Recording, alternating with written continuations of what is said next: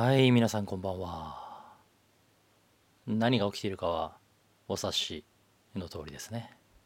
はい。本日も3月22日月曜日、C テレ2255を始めていきたいと思います。今日は、1943年に日本放送協会が定めた放送記念日だそうです。東京芝浦の東京高等工芸学校に設けられた仮スタジオから、あああ聞こえますか？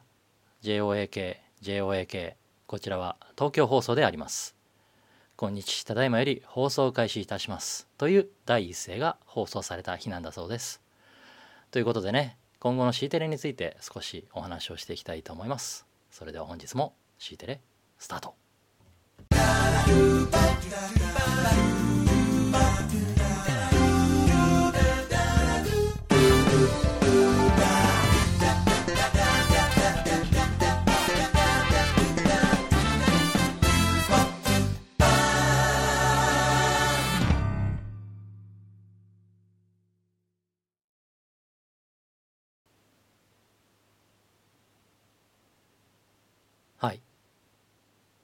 こんばんは。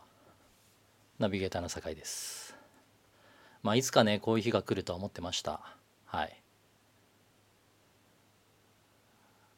応答がないんですね。寝たのかな ?30 分前ぐらいまではやり取りできてたんだけどね。パタリと既読もつかなくなってしまいましてですね。リモートだとこういうこともあるんですね。というわけで今日は僕一人でねもしかしたら番組中に起きてつないでくるかもしれませんけれども続けていきたいなというふうに思ってますが一人でこれ30分話せるのかね？実際問題。はい。あのー ご覧いただいている皆さんも今日はあまり多くないですね。さすがにね。コメントで助けていただければと思いますけれども。まあどこまでやれるか分かりませんが頑張って30分喋ってみたいなと思います。はい。ガガガガッキー不在です。どこに行ったんですかね。困りましたね。今日ねあの冒頭でお話しした通り放送記念日だということもあって今後のシビックテック TV のね放送についてのお話もしたいなという思いもありましてですね。先ほどの「あああ聞こえますか?」っていうあたりもですね C テレのコールサインに合わせて話しようかなんていうところまで打ち合わせはしてたんですけどまさかね本人来ないとは 思わなかったんで比嘉さん助けて。はいびっくりですよ。これねこういうこともあろうかとは思ってましたよ。確かにね。あろうかと思ってましたけどいざねあるとねどうしたもんなら。俺一人で何やってんのかなっていう。はいていさんこんにちは。いないんですよ今日ね。はいいつもありがとうございます。いやーこればっかりはどうしようもないよね。ライブだから。生中継ってこういうことありますよね。考えうるあの何、て言うの？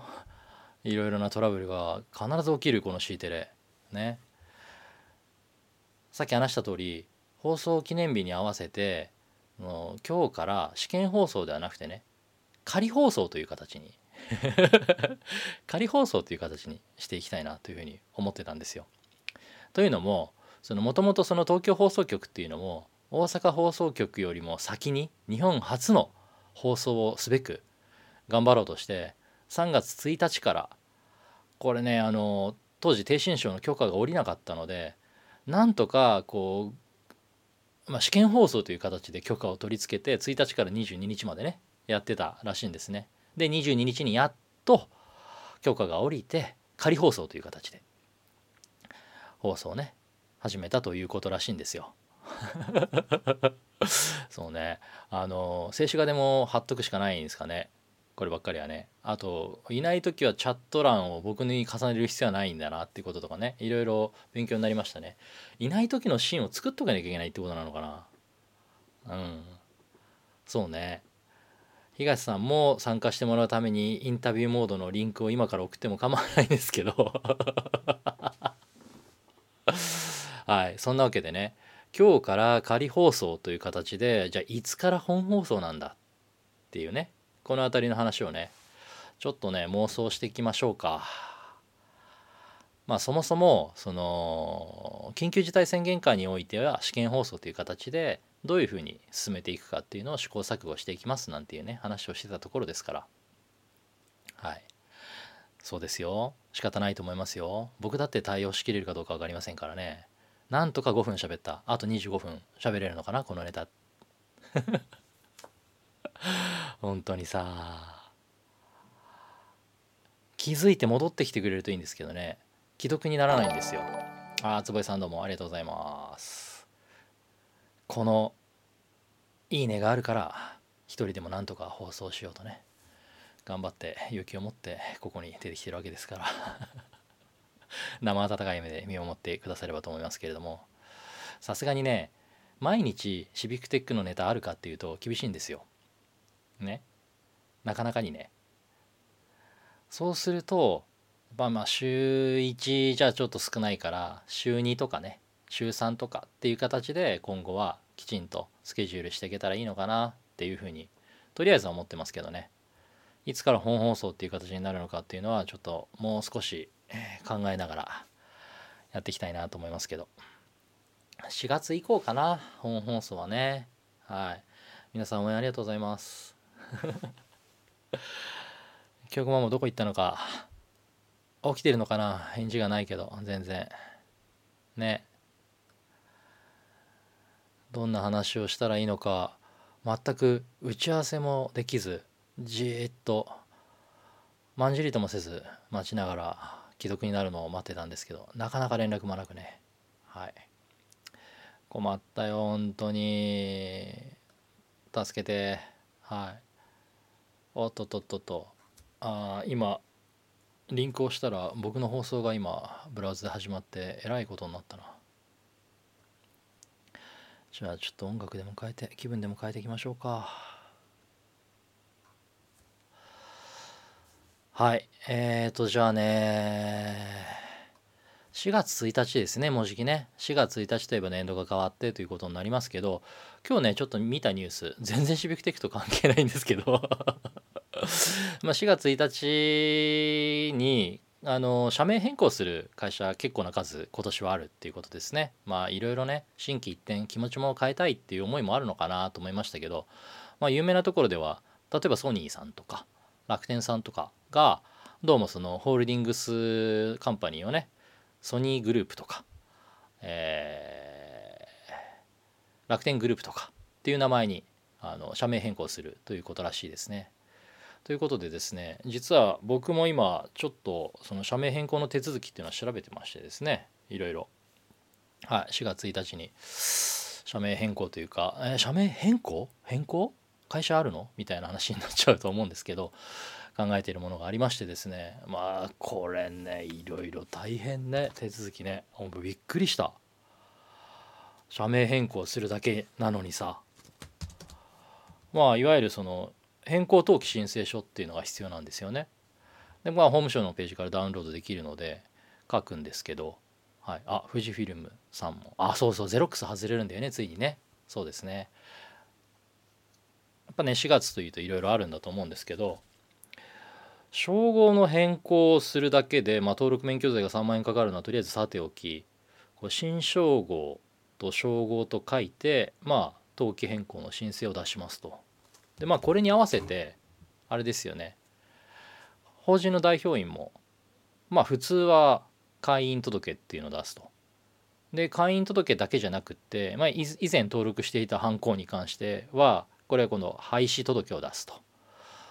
いうことになってるらしいんですけどまあその会員届廃止届でそのまあ会社の変更登記申請書これは大体同時に出すらしいんですけど同時に出すにしたってほら順番ってものがあるでしょ？一応ね手続き上は。そうするとどこに古い称号を書くのかとかどこに古い代表員を押すのかとかこの辺りがねなかなかにこう難しいんでね。これは多分押さないで持っていってその場で聞くのが正しいんだろうね。っていうあたりでどうなってるんだろう一体この 紙の手続きはっていうのをね。もう本当にイライラして今日半日ぐらい 調べてたんだけど。うーんとまたねこの称号の変更と法人の変更法人代表員の変更っていうのは別に必ずしもリンクしてるわけではなくってハンコってねまあ、ハンコに普通さ称号が入ってるから称号変えたらハンコも変えるっていうのは意味イメージつくと思うんだけれどもハンコの中に何て書いてあるか関係ないのね。法人代表員の届け出がされてる印鑑であればいいわけで古い称号のままで法人代表員は構わないらしいんですよ。なおのことややこしいでしょ？だから だその会員届を出す時の称号っていうのは、えー、変更登記した後なのか前なのかによっては変わってくるんじゃねえのとか思うともうなかなかに複雑でね。ああもうムキーってなっていたのが夕方ですと。でとりあえずあの、まあ、会員届出すにあたって個人の印鑑証明も必要なのでっていうことではいじゃあ印鑑証明取ってきましょう。個人の印鑑証明だったらねコンビニで取れますよね。マイナンバーカード持ってればね。っていうことで。あのコンビニに夕方行ってきたんですよ。でマイナンバーカードをかざして手続きを始めてピピピって。であれねなんでなんだろうね。マイナンバーカードの番号を入れてマイナンバーカード外したら手続きが始まりますって。外して手続きが始まるのを待っていたらお使いのカードでは手続きできませんみたいなエラーメッセージが出てなんぞいや俺今パスワードも間違えてないしだって手続き進んでたよねって。よくよく考えたらそうだ。電子証明書切れてた。そうだった。電子証明書の有効期限が切れていて。で誕生日までだった。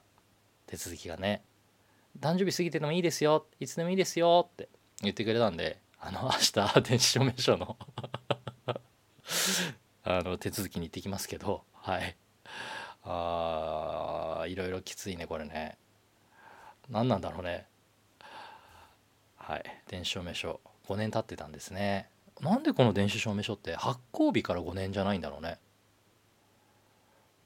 俺はてっきり発行日から5年だと思っていたから誕生日で切れると思ってなかったんですよ。なのでいやいつなのかなってそういえばてなんかそろそろ切れますよって紙来てたけどと思ってで連絡してみたら誕生日までだったっていうね。えしかも昨日だったみたいな誕生日の翌日に気づいたんですね。これいつまでですか?」って「誕生日までですよ」あ過ぎてる。みたいな。はい。悲しみ。悲しみしかありません。僕にはね。そうなんです。で結局役所に行かなきゃいけないし役所に行くだけじゃないんだよねこれね。法務局にも行かなきゃいけないんですよ。こっからだと府中ですよ。もう車でしか行けないですよあんなところ。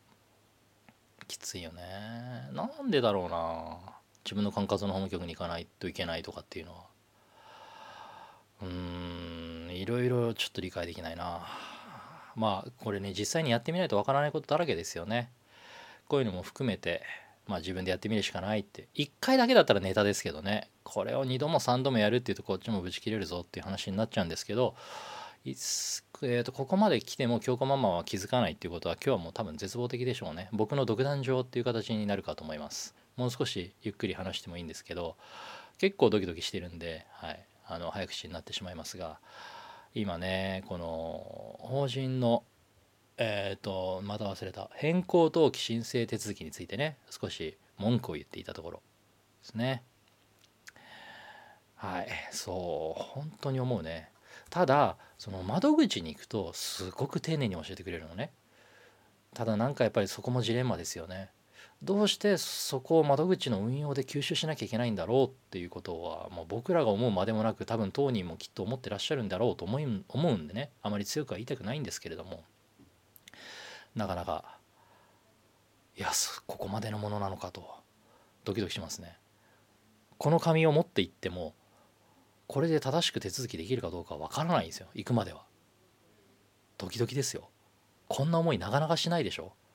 ねテストを持ってくさ生徒の気持ちみたいなのをさ47過ぎて まさかね。というわけで、えーと、何か他に僕の中で話すネタがあればいいんだけどな。そうですね。宮内さんが話してらっしゃるからじゃあ今日は週末の話を少ししたいと思いますけど今週末っていうのはね何かそういえばイベントあるんですか？っていうのも先ほどおっしゃっててでまさにあの陣内さんがねお答えしてた通り今週末は確か、えー、ソーシャルハックであるじゃなかったでしたっけねと思いますけど。それだけじゃなくてですね僕らも実はちょっと出張を予定しておりましてこれは僕の本業ではなくてですね本業ではないところでなんですけれども出張を予定しておりまして金曜日から日曜日まではちょっとね、えー、北陸の方に撮影の仕事で行ってまいります。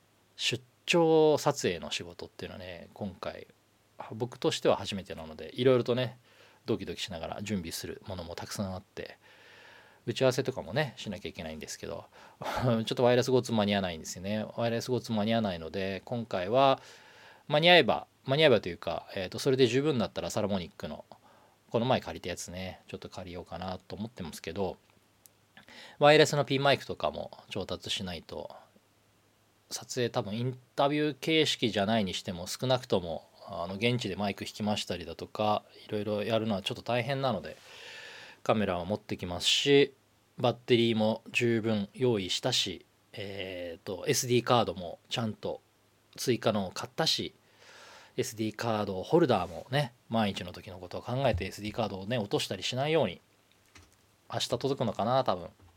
買っていますので準備は万端といったところですけどまあねもともと僕自身もそもそもその静止画のねあのスチールカメラの知識があるわけじゃないところからいきなりこの動画配信ということでね今デジタル一眼ミラーレスで撮ってますけどこれねまあまだギリギリできるわけですよ。こう室内でこう決められたセッティングの中でねこう画角も変わるわけじゃないでしょ？カメラマンこうカメラ動かすわけでもないからこういう状況下であればいつも同じセッティングででこうね部屋の中だから照明だとかも作ることできるからいいんですけどこれが場所を変わるとねセッティングも変えなきゃいけないわけですよね。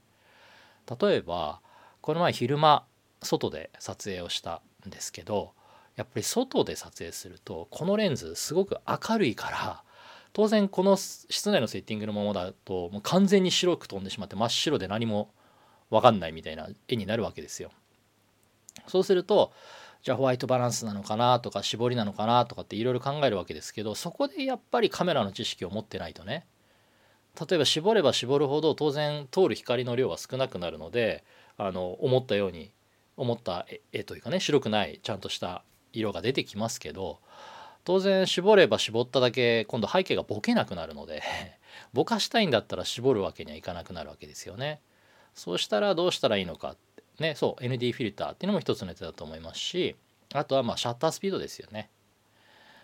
あの室内だとその蛍光灯とのフリッカーっていうのを考えなきゃいけないので 50Hz とかっていうのに合わせて50分の1とか100分の1っていう風にシャッタースピードを揃えるんですけど外だったら関係ないのでねシャッタースピードをうんと上げていくと通る光の量を調整できるのでそれで明るさを調整することももちろんできますね。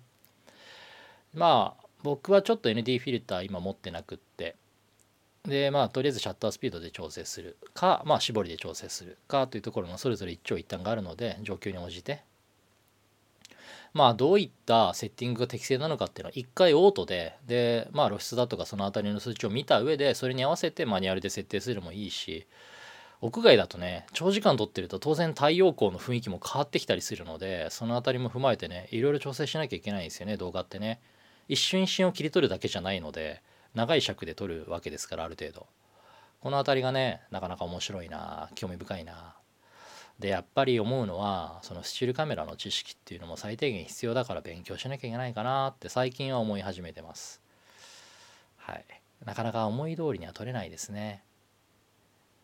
この前香川に行った時にうどんを食べにね。あの時にそのいくつかこのカメラでも写真を撮ってみたりだとかいろいろやったんですけどまあなかなか難しいねやっぱりね。スチールはね。はい。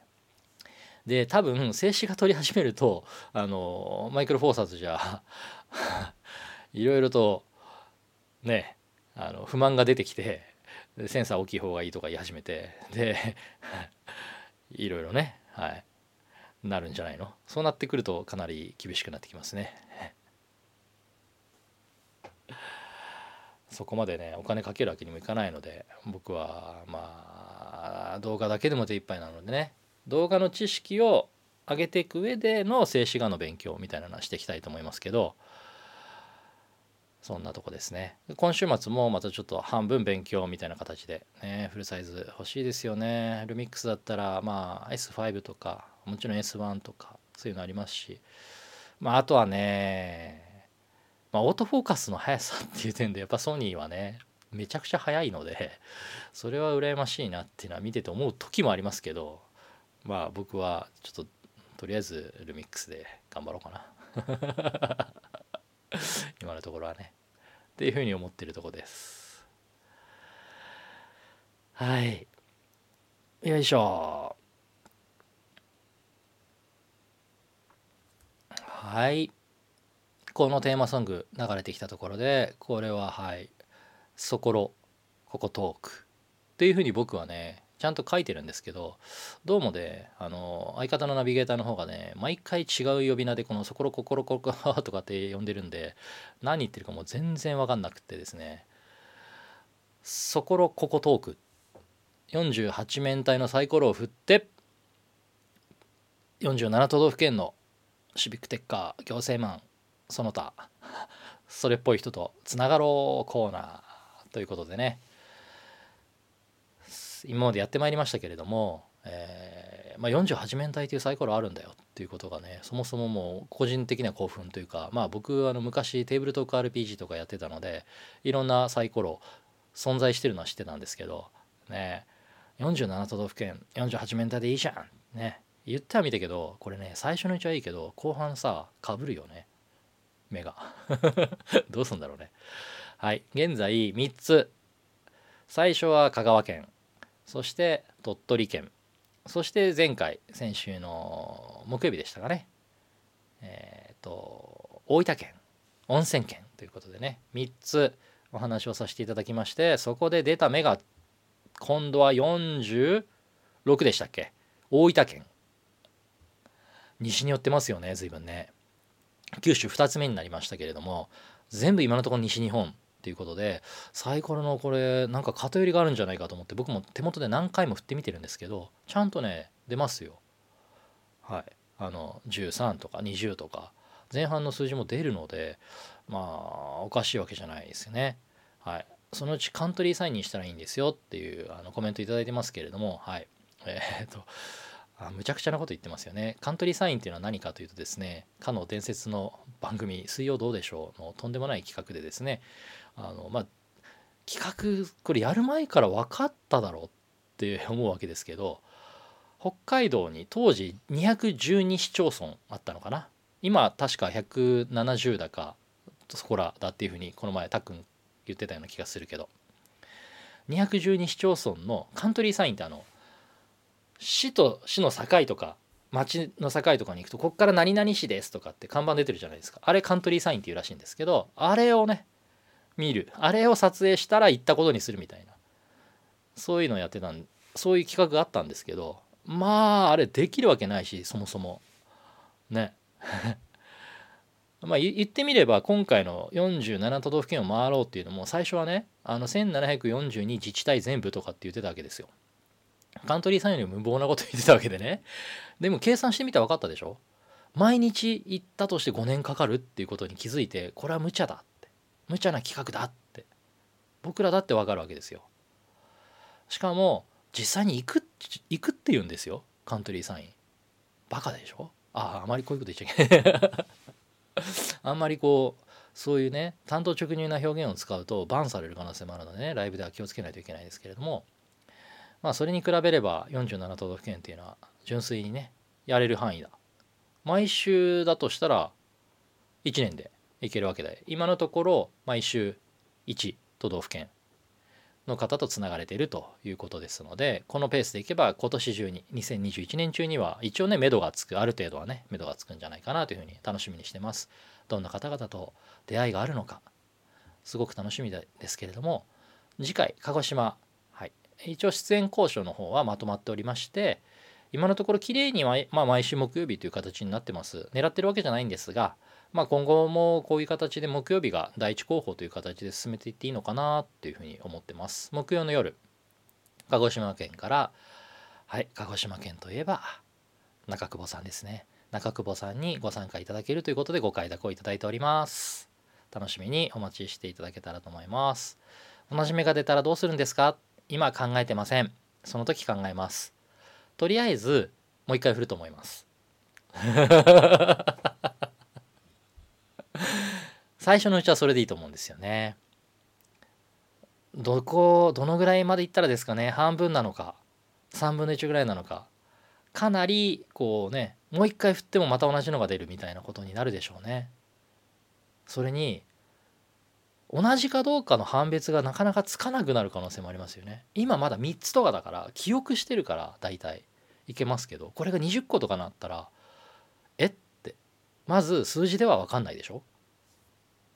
これはだから毎回地図出して都道府県コードと付き合わせて「はいダメ。はいはいもう一回。はいもう一回。はいもう一回」みたいな感じになるんじゃないですかね。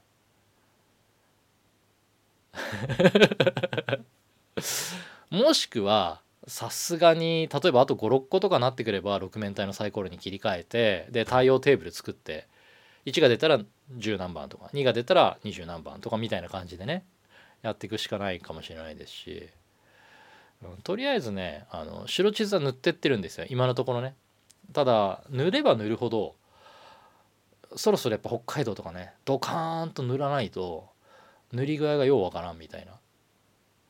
まだ何にも濡れてないじゃんっていうその寂しさしかないっていうね絵になってるんですね。あの多分前回ちらっと見せたと思うんですけどねサイコロも、うん、まあでもね綺麗にこうサイコロがいってくれりゃいいけども多分綺麗にサイコロいってくれないからどっかできっとそのまあマッピングした対応テーブルみたいなの作ってやっていくしかなくなるんでしょうね。さてえっ、ー、とですか今こんな感じですよ。そころトーク全図がね。今もう鹿児島これ塗ってありますけどこれしかまだいけてない。これがそのうち真っ赤になるんですよ。ね皆さん楽しみにしててください。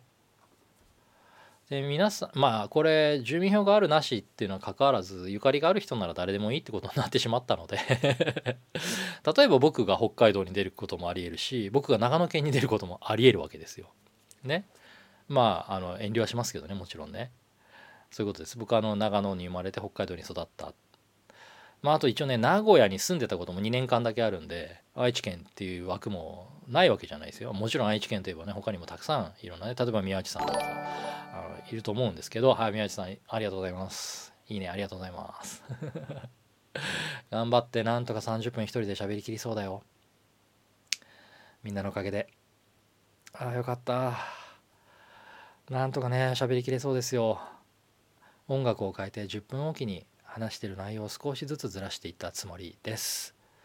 京子ママが今日は寝ていたのかどうだったのか後でゆっくりと聞いてみたいなと思いますけれども。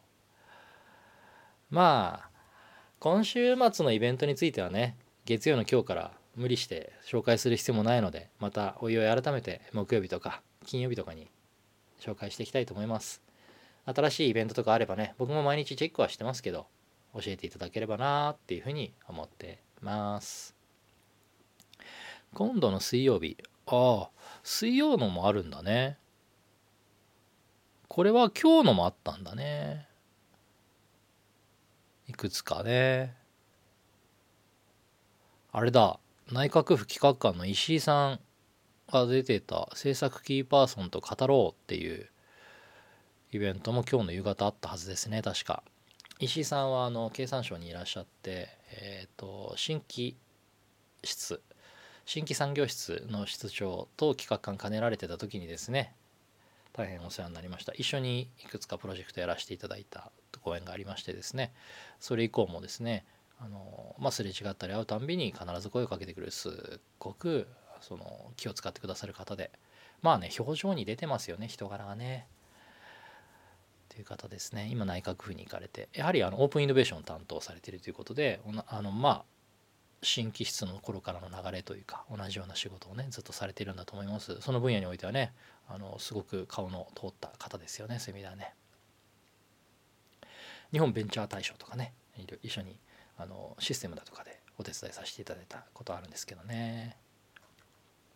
あとは水曜日のイベントがもう一個あったかな。